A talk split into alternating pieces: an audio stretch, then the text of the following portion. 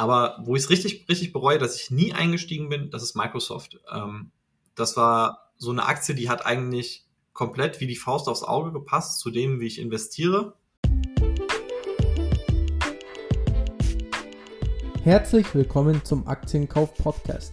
In diesem Podcast erklären wir, wie du dir mit Aktien langfristig ein Vermögen aufbauen kannst und begleiten dich auf deinem Weg zur finanziellen Freiheit. Disclaimer. Das alles, worüber hier heute gesprochen wird, ist nur die persönliche Meinung der Moderatoren. Es ist keine Anlageberatung und auch keine Kaufempfehlung. Hi und herzlich willkommen zu dieser Folge des Aktienkauf Podcast.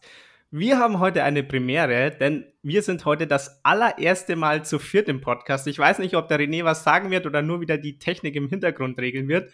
Ähm, aber falls er was sagt, wie gesagt, sind wir zu viert, denn das ist der René und meine Wenigkeit. Und zudem haben wir heute noch Benjamin Franzil und Philipp Weihnacht zu Gast. Und das sind wirklich heute zwei sehr spannende Gäste, denn die beiden haben ein neues Projekt beziehungsweise ein neues Unternehmen gegründet, das den Namen Equistor trägt. Und ja, ich möchte jetzt gar nicht zu viel verraten, beziehungsweise auch nicht zu viel drum herum reden und würde das Wort gleich mal an euch beide übergeben. Ähm, vielleicht könnt ihr euch mal, bevor wir wirklich in das richtige Podcast-Thema heute einsteigen, uns ein bisschen mitnehmen. Was ist denn Equisto eigentlich? Was macht ihr damit und was erwartet uns da alles? Ja, Benjamin, stell du dich ruhig erstmal vor, dann mache ich das und dann erzähl mir was über Equisto. Ja, also ich bin Benjamin Franzil und vielleicht kennt mich die ein oder andere Person hier schon, weil ich schon mal in einer Folge in dem Podcast dabei war. Da hatten wir über fünf Aktien geredet, die ich in mein Depot kaufen würde. Ich glaube, auch alle fünf davon habe ich in meinem Depot. Ähm, genau, da waren einige spannende auf jeden Fall dabei. Und wir analysieren unglaublich gerne Aktien. Also das ist so unsere Passion. Das mache ich jetzt seit mit Philipp sogar zusammen seit drei Jahren ungefähr, seit über drei Jahren. Wir haben da im April 2019 mal gestartet, da hatten wir die Finanzingenieure GBR gegründet. Dann haben wir eine Zeit gehabt, da waren wir bei alle Aktien. Und jetzt haben wir unser eigenes Ding gegründet, nochmal ein bisschen größer alles, ein bisschen professioneller. Wir haben jetzt mehrere Mitarbeiter, ein kleines Team und wir wollen Aktienanalysen machen. Also bei uns geht es wirklich darum, in die Tiefe bei den Unternehmen zu gehen, und alles rauszugraben, was das Unternehmen ausmacht, was, wie funktioniert das Geschäftsmodell. Ich glaube, das ist wirklich eine sehr wichtige Sache, die man immer verstehen muss, bevor man investiert. Und wie sehen die Trends und die, die Branche des Unternehmens aus? Und dafür nehmen wir uns dann so pro Unternehmen ungefähr zwei Wochen Zeit.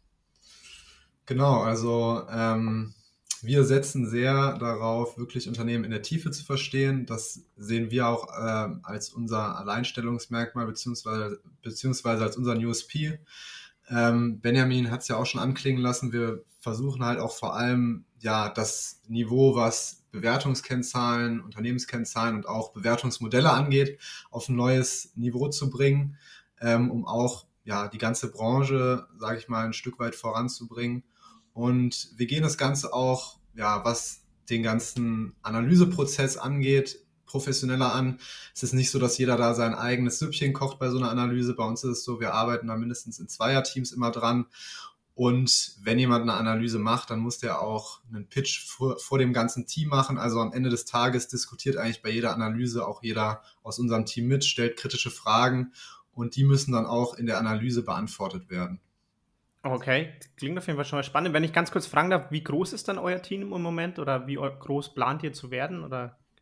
Ähm, also wir haben mehrere Angestellte und wir sind insgesamt jetzt sieben Leute. Wahnsinn. Okay. Äh, wir, aber wir sind gerade schon quasi dran an ähm, Mitarbeiterin Nummer 8 und Mitarbeiter Nummer 9. Also das ist äh, wir haben eher das Problem, dass wir aktuell zu viele Leute sammeln, weil okay. es einfach so viele Leute gibt, auch die sich bei uns melden oder auch wo wir merken einfach, das ist eine Aufgabe, die, die wir nicht selber machen wollen, mhm. wo wir einfach unsere Zeit irgendwo anders besser investiert sehen. Und das ist echt eine Sache, die man als Unternehmer nochmal merkt, dass man sich einfach mit ganz anderen Problemen und, und Sachen auseinandersetzen muss als ein Arbeitnehmer. Mhm. Mega genau. spannend. Okay. Wolltest du noch was sagen, Philipp? Sorry, ich wollte dich jetzt nicht unterbrechen. ja, also ähm, vielleicht für diejenigen, die das ganze Projekt noch näher interessiert, äh, wir haben jetzt auch eine Discord-Community mit dem Aktienfinder zusammen gestartet, von, mit dem Thorsten vom Aktienfinder.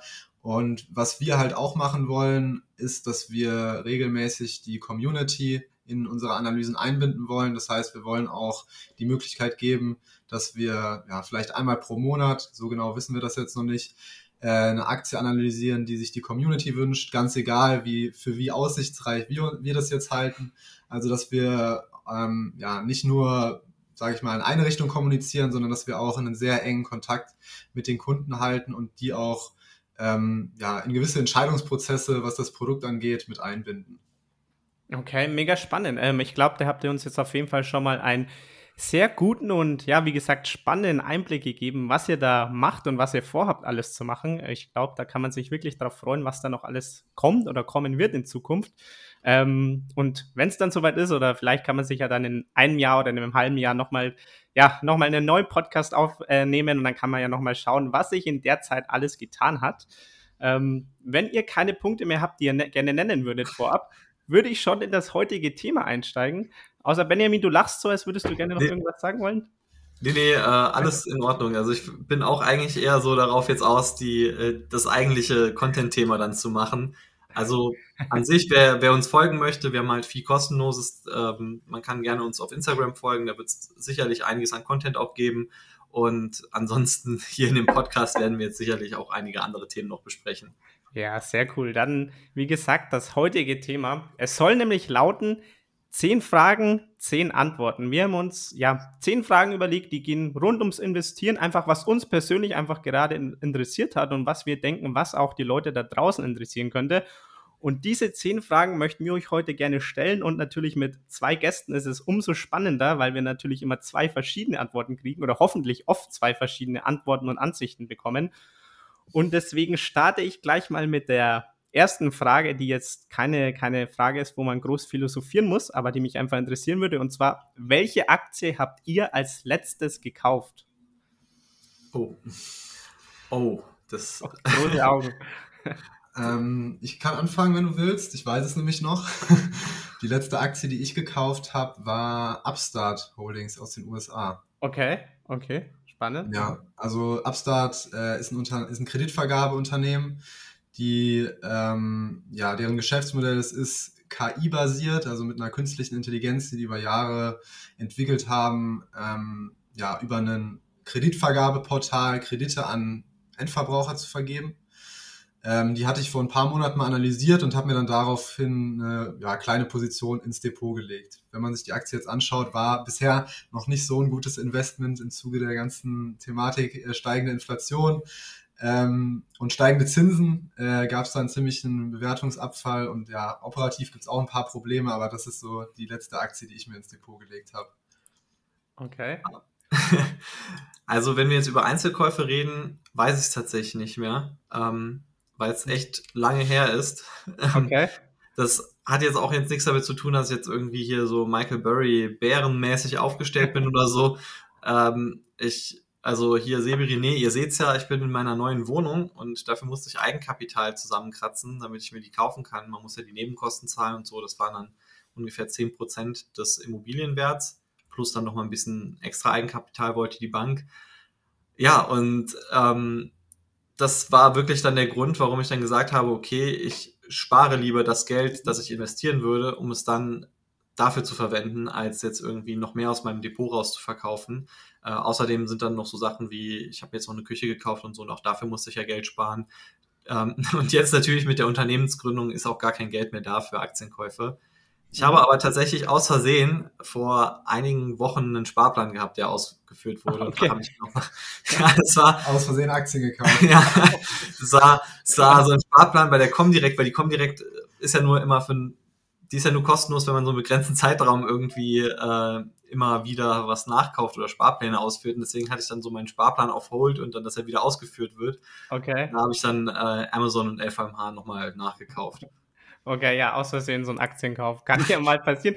Nee, aber finde ich cool, dass du das sagst, weil ähm, es dreht sich ja tatsächlich in echt auch nicht immer nur alles um Aktienkaufen. Also es gibt durchaus mal Punkte, die wichtiger sind. Ähm, kann ich auf jeden Fall absolut nachvollziehen. Von daher vielen Dank für eure ersten Antworten hier. Ähm, dazu auch dann zur nächsten Frage. Ähm, Philipp, bei dir war es jetzt Upstart. Ähm, da würde mich natürlich dann auch interessieren, nach welcher Strategie geht ihr vor? Also schaut ihr, dass ihr eher kleine Unternehmen ähm, findet, vielleicht Small Caps, die sich dann gut entwickeln können. Fokus auf Dividendenaktien ist es bei euch einfach quer gemischt. Ähm, wie sieht es da bei euch aus? Ähm, also bei mir ist es so, ähm, ich habe so eine ziemlich gemischte Strategie. Mhm. Ähm, ich habe ähm, Dividendentitel im Depot, wobei ich da auch immer sehr darauf achte, dass es eher Wachstumstitel sind. Also jetzt nicht sowas wie BASF oder so, ähm, die einfach nur eine hohe Rendite haben, sondern es soll schon Wachstum da sein. Am mhm. liebsten auch im zweistelligen ähm, Prozentbereich pro Jahr. Ansonsten bin ich aber auch jemand, der sehr gerne auf Wachstumsaktien an sich setzt. Das zeigt ja auch das Investment in Upstart. Das ist ja eigentlich ein ähm, ganz klassisches Wachst- oder High-Growth-Unternehmen im Prinzip.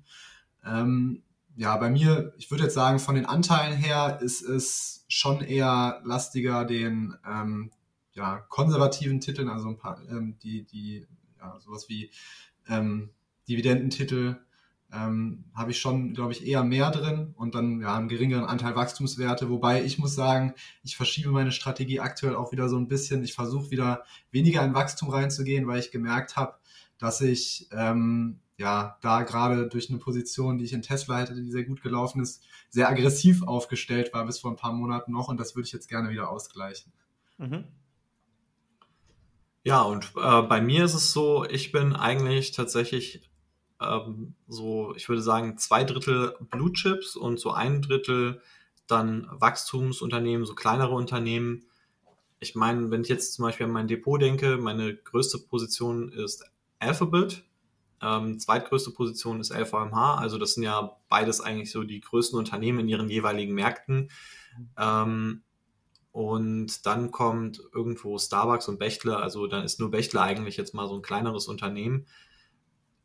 Im Großen und Ganzen habe ich ganz oben vor allem sehr viele große Unternehmen bei mir im Depot und dann unten werden es immer kleinere Unternehmen, die so ein bisschen auch riskanter werden. Aber es sind dann die Unternehmen, wo ich auch viel Potenzial sehe. Also es ist doch eher, würde ich sagen, in diese Standardwerte rein. Es gibt aber auch immer mal wieder irgendwelche kleineren Spezialwerte, wo ich sage, okay, ich finde die Story einfach so sympathisch, dass ich da dabei sein möchte. Mhm. Und wenn ihr jetzt vor einem Aktienkauf nur drei Kennzahlen überprüfen dürftet, welche drei Kennzahlen wären das? Hm. Also, ich würde sagen, auf jeden Fall äh, Umsatzwachstum. Okay. Ähm, EBIT-Marge. Oh ja. Und okay. ähm, ja, irgendeine Kennzahl für den Verschuldungsgrad würde ich, denke ich, noch nehmen. Wahrscheinlich Enterprise Value to EBITDA, also so ein bisschen Verhältnis. Ähm, oder, nee, sorry. ähm, nicht Enterprise Value zu EBITDA, sondern Nettoschulden zu EBITDA. Okay, okay. Genau. Ist lustig zu sehen, der Philipp antwortet immer, weil die Leute können es ja leider nicht sehen, der Benjamin hält sich mal kurz zurück, überlegt immer kurz, ähm, um seine Antwort ein bisschen zurechtzulegen. Lässt den Philipp mal den Vorrang. Ähm, Wir können es auch gleich drehen. Also, nein, nein, alles gut. Also bei mir ich habe halt überlegt, ähm, das ist eigentlich ganz praktisch. Wir haben ja bei Equisto auch ein Equisto-Rating, wo man, mhm. wo wir so drei Spalten haben und die drei wichtigen Kategorien eines Unternehmens, also so, ähm, die wir sehen, also Wachstum, Rentabilität und die Sicherheit, also sprich halt, wie stark wächst das Unternehmen? Und ich würde sagen, Wachstum ist wirklich sehr zentral und entscheidend für die zukünftige Rendite, die ein Unternehmen macht. Deshalb würde ich auf jeden Fall sagen, sowas im Bereich Wachstum würde ich nehmen. Ich würde mich aber tatsächlich eher auf das EBIT-Wachstum festlegen, weil am Ende ist es ja der Gewinn, der in meine Tasche fließt und nicht der Umsatz. Ähm, zumindest mal würde man so ein paar unprofitable Unternehmen rausnehmen. Dann wäre mir die Sicherheit wichtig, also sprich der EBIT-Drawdown auf zehn Jahre gesehen sollte halt in, also wir haben es jetzt beim Equisto-Rating sehr leicht formuliert, so mit äh, 50 Prozent, sprich, dass das Unternehmen halt nie mehr als 50 Prozent Gewinneinbruch hatte. Äh, ich würde persönlich sogar für mich dann eher, wenn ich nur drei Kennzahlen hätte, das, das ein bisschen härter formulieren, dass der Gewinneinbruch höchstens so 20, 30 Prozent gewesen sein darf in den letzten zehn Jahren. Und dann eine dritte Kennzahl, da, puh, ähm, muss ich auch mal überlegen. Ich würde wahrscheinlich. Dividendenwachstum. Dividendenwachstum ist auch eine coole Kennzahl. Ja. ähm, nee, aber ich würde keine Bewertungskennzahl nehmen. Also man könnte ja auch auf Bewertung gehen, dass man versucht, irgendwas Günstiges zu kaufen. Aber ich glaube, dann würde ich tatsächlich sagen, dann gehe ich lieber auf Marge. Also dann würde ich ein Unternehmen nehmen, das so mindestens 20% EBIT-Marge hat oder so. Wenn ich wirklich nur drei Kennzahlen habe und alle Unternehmen aus den USA oder der Welt nach drei Kennzahlen sortiere, würde ich dann noch die EBIT-Marge nehmen, weil dann will ich wenigstens ein Unternehmen haben, das auch hohe Margen verdient. Okay, okay. Dann Frage Nummer vier. Läuft ja leider auch nicht immer nur alles gut. Ähm, deswegen, was sind eure größten Flops im Depot? Ähm, also, Nachschauen. Also fairerweise muss man sagen, ich verkaufe sehr oft immer wieder so Aktien, die halt gar nicht gut gelaufen sind. Ähm, man darf ja niemals irgendwie so tun, als hätte man die nicht, aber wenn es mal so ist, dann merkt man das ja irgendwann und da muss man sich einfach eiskalt davon trennen. Also das ist so meine Meinung. Mhm. Äh, ich hatte zum Beispiel mal die Tenga Factory. Ähm, das ist ja dieser Immobilien-REIT, der so in diese Outlet-Zentren investiert und die sind wirklich alle in der Pampa. Mhm. Hatte ich, also war schon nicht so ein guter Investment Case, weil es halt nicht so die Qualität ist, die bei dem Unternehmen so ausschlaggebend ist. Und dann war noch dann das Problem, dass dann Corona dazu kam. Äh, hätte ich besser nicht verkauft, weil die wurde dann auch ein bisschen hochgehypt bei diesen ganzen AMC und GameStop-Tradern. Aber an sich habe ich die verkauft und das war wirklich ein sehr fettes Minus. Was hatte ich dann noch? Ähm, also Fresenius. Ähm, okay. eine, eine unendliche Leidensgeschichte. Hast du die nicht mehr? Nee, die, die musste ich auch für tatsächlich für die Gründung verkaufen. das, sind, das sind wirklich ganz viele Sachen, die ich verkauft habe, wegen, weil wenn sie im Minus sind, dann ist das schön und dann kriege ich Steuern zurück, wenn ich es verkaufe. Das ist so ein Vorteil davon, wenn man es im Minus verkauft. Wenn ich meine besten Aktien verkaufe, dann muss ich Steuern zahlen. Das ähm, bedeutet, dann muss ich viel, viel mehr verkaufen. Ähm, und dann, was habe ich noch, was nicht so gut lief, wo ich sehr fest von überzeugt bin, aber eigentlich. Ähm, hm, hm. Also solange du jetzt noch suchst. Ähm, Etsy, Etsy auch noch. Ach so, Etsy, ja. Das, genau, Etsy ist bei mir tatsächlich auch im Depot, aber äh, ist gar nicht so ein großer Flop. Ich habe jetzt gerade nochmal nachgeschaut. Mein größter Flop war tatsächlich auch meine Aktie, die ich zuletzt gekauft habe, nämlich Upstart. Äh, die war, okay. ich habe jetzt gerade mal geguckt, ähm, äh, bei minus 60 Prozent. Okay, okay. Ja, ja, schmerzt natürlich immer sowas, aber ich glaube, jeder von uns hat irgendwie so eine Aktie im Depot. Ähm, gehört wahrscheinlich auch mit dazu, wenn man in Einzelaktien investiert. Daher jetzt auch gleich anschließend meine nächste Frage, die Frage Nummer 5. Und zwar vielleicht auch so ein bisschen eine kritische Frage an euch. Macht es denn aus eurer Sicht ähm, auch überhaupt Sinn, als Privatanleger in Einzelaktien zu investieren? Macht es denn überhaupt Sinn, sich eine oder zwei Wochen Zeit zu nehmen, eine Aktie zu analysieren und zu meinen, okay, ich habe es jetzt besser verstanden als vielleicht irgendwelche professionellen Investoren, die an der Wall Street sitzen oder so? Oder sollte ich als Privatanleger doch lieber einfach nur in ETFs investieren, ähm, jetzt rein mal aus Renditesicht? Oh, das ist eine gute Frage, ähm, weil es natürlich jetzt, weil du gesagt hast, aus reiner Renditesicht. Ich würde nämlich sagen, es gibt viele andere Motive, aus denen man auch so in Aktien investieren sollte. Ja, auf jeden Fall. Ja, ja. Also für mich ist es vor allem ähm, zum Beispiel bei der Dividendenstrategie sind für mich ETFs halt einfach gar keine Alternative. Ähm, ich würde so grundsätzlich sagen, auch aus Renditesicht denke ich schon, dass es sich lohnen wird. Ähm, mhm. Einfach weil ich denke, diese ETF-Prämie, die man aktuell oder die man in den letzten Jahren bekommen hat, also sprich diese Prämie, die es einfach dafür gab, dass du passiv den Markt verfolgt hast, dass du dich nicht so wirklich damit auseinandergesetzt hast, in welche Unternehmen du investiert hast, die wird auch dadurch, äh, je mehr in ETFs investiert wird, wird sie hoffentlich auch mal aufgelöst. Also dann äh, ist es gar nicht mehr so eindeutig, dass du eine bessere Rendite als der Markt, äh, als, als, also als der Markt der Fondsmanager zum Beispiel machst, so muss man es ja eher formulieren, wenn du in ETFs investierst, weil einfach irgendwann ähm, so viel Kapital einfach da allokiert ist, dass es dann wieder so ähm, Ineffizienzen gibt. Das ist so mhm. meine persönliche Meinung. Also das ist so ein Makro-Thema, das man dazu bringen muss. Ähm, aber ich denke auch so, dass es sich strategisch auch lohnen kann, wenn man einfach die richtigen, ähm, die richtigen Kriterien auch auswählt. Und als ETF ist es immer so, ich bin an das ge gebunden, was halt BlackRock zum Beispiel als Kriterien sinnvoll findet was dann halt irgendwelche institutionellen Investoren auch kaufen würden, weil es muss ja als Fonds aufgelegt werden, als ETF. Und das ist häufig nicht das, was ich als Privatanleger dann aber kaufen möchte. Und ich glaube, es gibt einige Kriterien, wie zum Beispiel die Qualität eines Unternehmens, die man deutlich strikter und enger fassen kann. Und dann kann man auch besser performen als der ETF. Mhm. Ja, also ähm, sehe ich sehr ähnlich. Deswegen muss ich da jetzt nicht viel ergänzen. Ähm, ich finde es vor allem wichtig auch zu sagen, dass es halt auch noch andere Kriterien gibt als die Rendite, ähm, dass man in Einzelaktien investieren sollte, gerade auch wie man sich mit seinem Depot einfach persönlich fühlt, ob, das, ob man das Gefühl hat, dass man damit über Jahre hinweg ähm, ja, mit einem guten Gefühl einschlafen kann am Ende.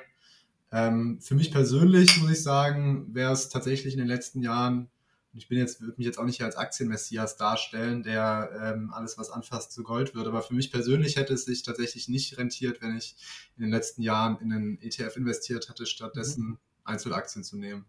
Okay. Für mich war es schon die richtige Wahl, auch renditetechnisch. Okay, spannend, ja. Weil das wäre tatsächlich ähm, die nächste Frage gewesen, so ganz offen und ehrlich, ähm, was bei euch denn im Depot besser performt hat jetzt so über die letzten Jahre, äh, ob die jetzt eben Aktien oder die ETFs besser performt haben, ist natürlich auch immer schwierig, weil man hat natürlich immer nur einen begrenzten ähm, Zeithorizont und man möchte natürlich extrem langfristig investieren.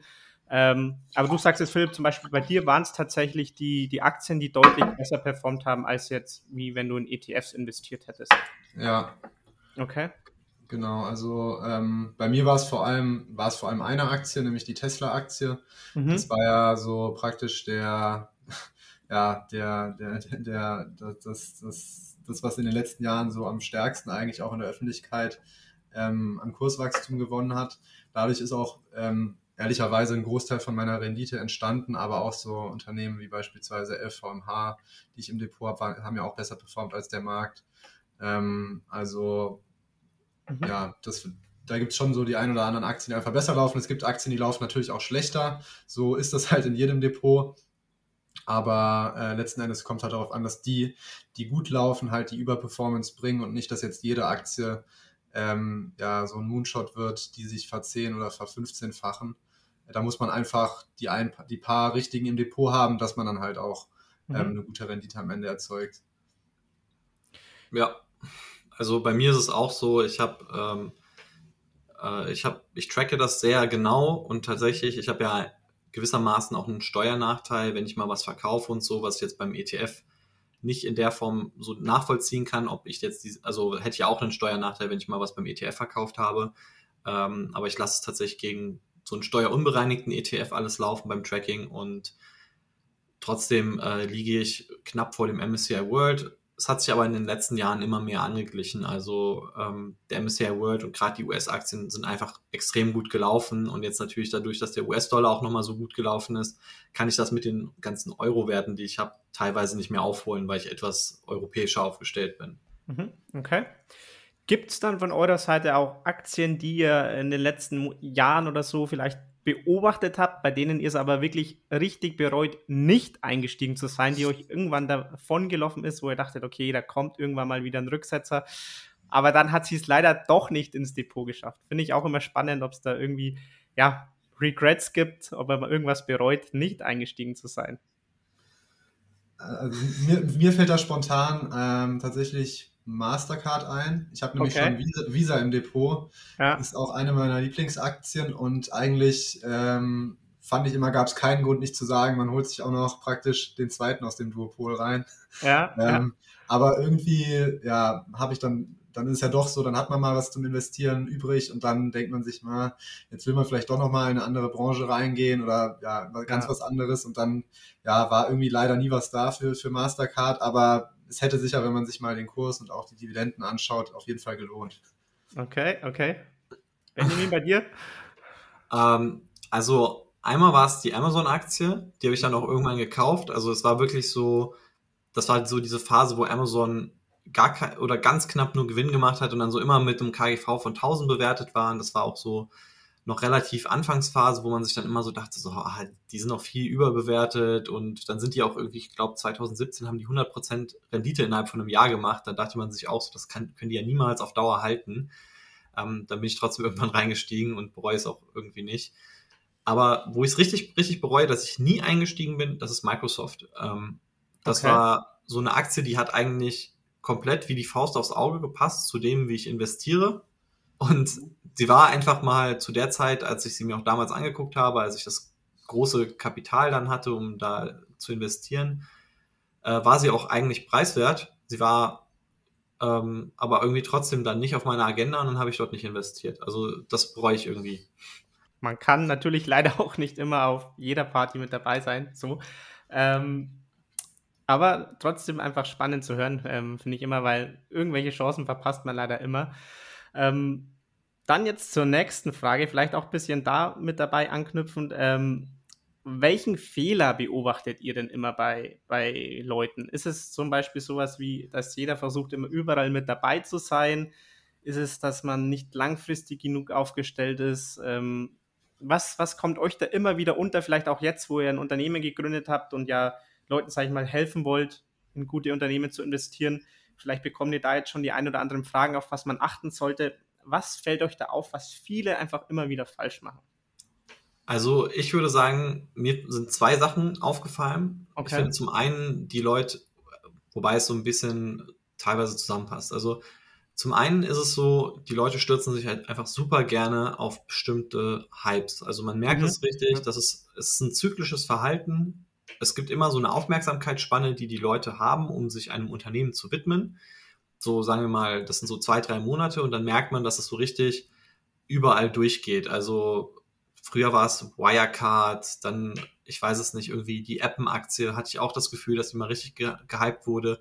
Diese Baiko oder Biko, also die, die ja auch komplett abgestürzt ist und so. Und das sind ja wirklich diese so Aktien, wo, wo man gemerkt hat, also gerade in dieser Instagram-Community, dass das richtig durch die Decke gegangen ist, dass sich immer mehr Leute dafür interessiert haben und dann hat es auf einmal plötzlich jeder im Depot gehabt und es war dann so, da ist das Wachstum so krass und deswegen kann die sich auch einfach vervielfachen.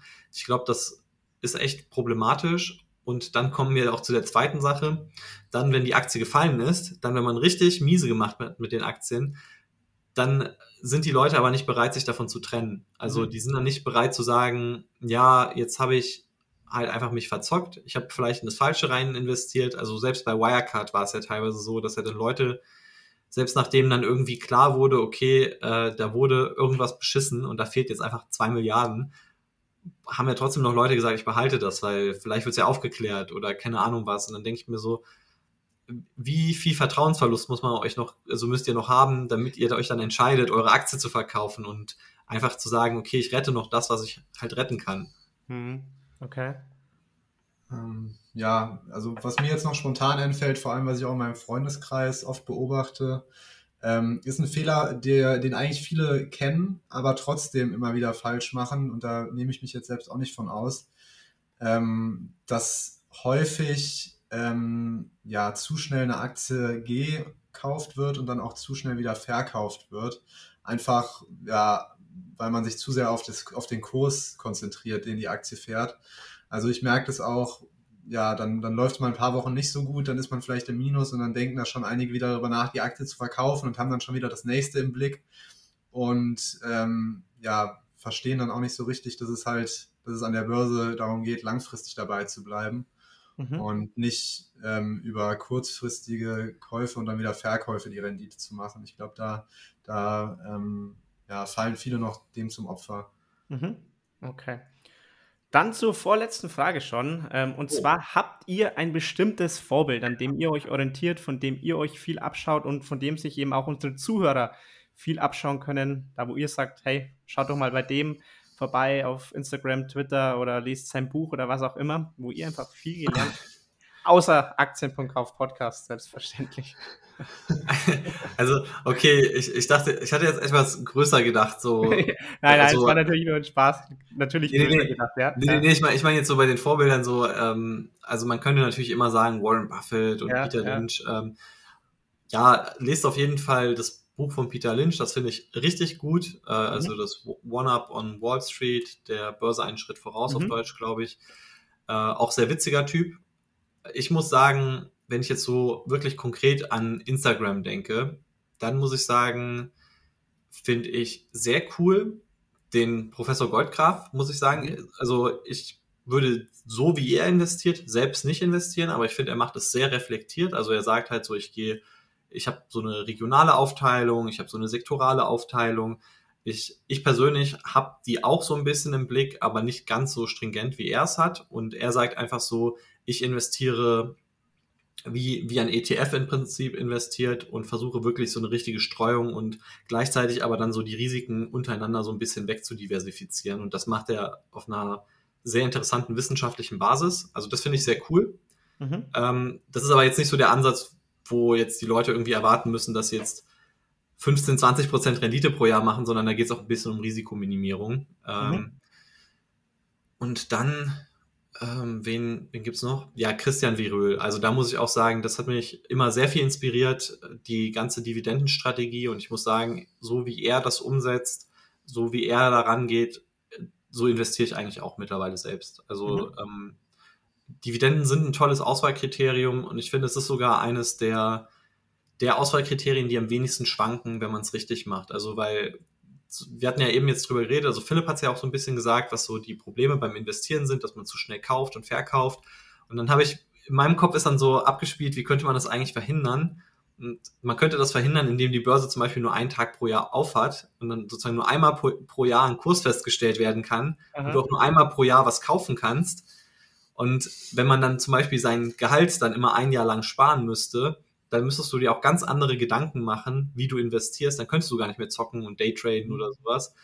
Und ähm, das ist bei der Dividende so ein bisschen gegeben. Also wenn man sich halt wirklich sehr stark auf die Dividende als Auswahlkriterium fokussiert, dann kriegt man lustigerweise sehr viele tolle Unternehmen ins Depot und hat halt diesen Fokus und man wird aber auch gleichzeitig dafür jedes Jahr belohnt oder beziehungsweise bei amerikanischen Unternehmen sogar jedes Quartal.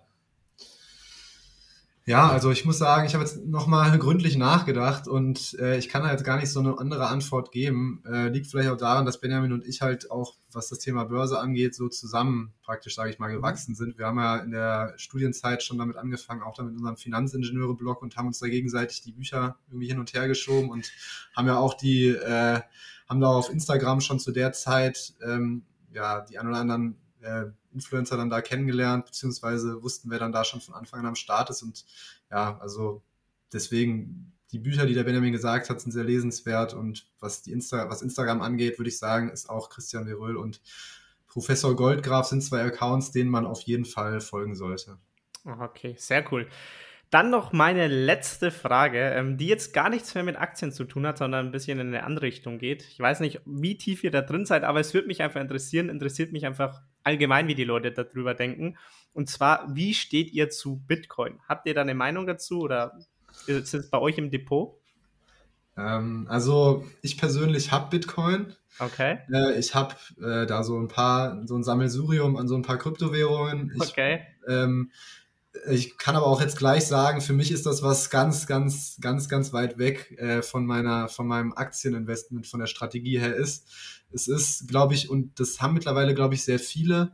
Das ist einfach so ein, ja, so eine kleine Zockerposition, sage ich mal, mit der man so ein bisschen darauf wettet, dass Kryptowährungen in Zukunft nochmal deutlich an Relevanz gewinnen und wirklich, so wie das ja eigentlich diejenigen, die da auch stark hinterstehen, immer wieder predigen, irgendwann mal, ja, das Geldsystem verändern und ja noch einen wichtigeren Teil da einfach einnehmen. Ich will jetzt nicht davon reden, dass sie irgendwie äh, klassische Währung ersetzen. Ähm, aber ja, da habe ich so eine kleine Zockerposition, die ist jetzt nicht so groß, ist glaube ich nicht mal ein Prozent von meinem restlichen Depot. Ähm, ich finde es spannend, aber ich äh, will auch, sehe auch davon ab, da irgendwelche Prognosen zu stellen. Ich finde, es ist nicht möglich bei Bitcoin oder bei anderen Kryptowährungen, jetzt wie bei Aktien, irgendwie nur eine halbwegs ähm, ja, äh, oder eine Prognose zu stellen, die halbwegs seriös sein könnte, was damit in Zukunft passiert. Für mich ist das ähm, ja eine Wette und die, die, die Chancen sind eigentlich auch nicht wirklich kalkulierbar. Okay. Ähm, ich habe 0,03 Prozent meines Portfolios in okay. Kryptowährungen. Äh, habe ich so ungefähr mal überschlagen und ich habe nie einen Cent in Kryptowährungen investiert. Das sind alles Werbegeschenke gewesen äh, von Coinbase. also ja, okay. Benjamin bringt nur andere dazu, Kryptowährungen zu kaufen und holt sich dann die Provision. cleverer, cleverer Schachzug. Nee, das war ganz cool. Irgendwie Coinbase hat so dieses ähm, Earn and Learn Programm oder sowas, also oder Learn and Earn, ich weiß es nicht, wie es heißt. Also da muss man einfach nur ein Konto haben und dann wird man immer wieder eingeladen, irgendwelche Kurse zu Kryptowährungen zu machen und im Internet bei MyDeals oder so schreiben die dann einfach die Antworten hin. Und, okay. Also man muss ja auch smart worken und nicht nur hart. Okay. Ähm, und dann kriegt man immer so seine drei, vier Dollar geschenkt. Das ist auch jetzt aktuell beim Wechselkurs natürlich ganz attraktiv, weil das dann, da kriegt man mehr in diesen Kryptowährungen, die tausche ich dann immer direkt in Bitcoin oder in Ethereum um. Ähm, ja, es war mal mehr. Es war mal sogar bis 80 Euro oder so. Mittlerweile sind es aber irgendwie nur so 40 Euro. Und was soll man da sagen? Also ich, man merkt ja, ich investiere da selbst aktiv nichts rein. Ich habe da nur diese Werbegeschenke mitgenommen. Ich persönlich bin einfach gar nicht davon überzeugt. Also ich glaube, ich kann mir vorstellen, dass sich irgendwas im Geldsystem halt ordentlich ändern wird, aber ich kann mir auch vorstellen, dass es so eine, ja, dass es dann irgendwie so eine kostenlose Technologie wird oder so, oder an der halt einfach niemand partizipieren kann. Und im Endeffekt partizipiert man ja auch nicht am US-Dollar oder am Euro, wenn man jetzt sein Sparschwein gefüllt hat. Also partizipiert man in meinen Augen auch nicht am Bitcoin, wenn man halt sich ein paar Bitcoin in seinen, seinen Wallet reinlegt. Und ich fand es ganz interessant, wie es halt Warren Buffett dann auch oft irgendwie auf der Hauptversammlung beschrieben hat. Er hat auch gesagt, so, wenn mir jemand alle Bitcoin der Welt für 25 Dollar verkauft, dann muss er jemanden anders finden, der mehr als 25 Dollar bezahlt, damit er dann halt Gewinn machen kann. Und äh, die Dinger produzieren halt nichts, solange die halt in seinem Wallet sind. Also die erzeugen gar keine Wertschöpfung und so sehe ich das einfach. Deswegen habe ich da irgendwie gar keinen Bezug zu und ich denke mir, es gibt so viele Assetklassen, es gibt Immobilien, es gibt man kann in Uhren investieren, man kann in Autos investieren, man kann in Kunst, in Sneaker, äh, in Aktien natürlich. Man kann selbst Unternehmer werden und es gibt so viel Auswahl und dann brauche ich eigentlich keine Kryptowährung. Deswegen lasse ich diese Assetklasse einfach aus für mich. Mhm. Alles klar. Dann sage ich danke, und damit sind wir nämlich auch schon am Ende unseres Podcasts. Ähm, danke für eure Antworten auf diese zehn verschiedenen Fragen. Ich glaube, man hat ein ganz guten Einblick bekommen, wie ihr investiert, in was ihr investiert, wie so eure Ansichten sind. Ähm, und ich würde das letzte Wort wieder an euch übergeben, Benjamin und Philipp. Vielleicht, wenn ihr nochmal sagen wollt, wo die Leute euch finden können. Und wie gesagt, Dankeschön, dass ihr heute mit dabei wart. Ja, vielen Dank. Oder, ja, du kannst auch gerne die Abmoderation machen. nee, äh, hier kommt jeder zu Wort. Also, ähm, ja, der René muss noch ein Wort gesagt haben, dann war er auch im Podcast. Stimmt, René muss dich auch noch einschalten. Hier bin ich offiziell. genau, jetzt ist der Vierer-Podcast komplett. Also, ähm, ja, uns findet man auf Instagram, equisto.de heißen wir. Das ist dann auch die gleichnamige Webseite, die wir hoffentlich in wenigen Wochen dann online haben, wo es dann unsere Analysen gibt. Es wird auch einige kostenlose Sachen geben. Und wir sind auch auf anderen sozialen, sozialen Medien vertreten, also zum Beispiel auf Facebook. Wir sind auch in der Facebook-Gruppe und in der Discord-Gruppe Aktie an Bord. Und natürlich war es ein großer Spaß, hier im Podcast dabei zu sein. Und wir werden auch einen eigenen Podcast machen. Und dann Sebi René, ihr seid auch eingeladen. Vielen herzlichen Dank. Ähm, mit dieser wunderbaren Nachricht würde ich sagen, ähm, sind wir am Ende. Oh, nee, halt Philipp, du wolltest auch noch was sagen, oder? Weil du dich so Richtung ähm, wolltest. Nee, also alles gut. Ich wollte mich auch nochmal bedanken. Hat Spaß gemacht und ähm, ja, folgt uns gerne. Wir ähm, würden uns sehr freuen. Super, alles klar. Dann Leute, ich hoffe, der Podcast hat euch wieder gefallen und wir hören uns dann wieder nächste Woche zu einer neuen Folge. Bis dahin, macht's gut. Falls dir die Folge gefallen hat, lass doch gerne eine 5-Sterne-Bewertung auf iTunes da oder teile die Folge mit deinen Freunden. In diesem Sinne, habt einen guten Start in die Woche und wir hören uns nächsten Sonntag wieder.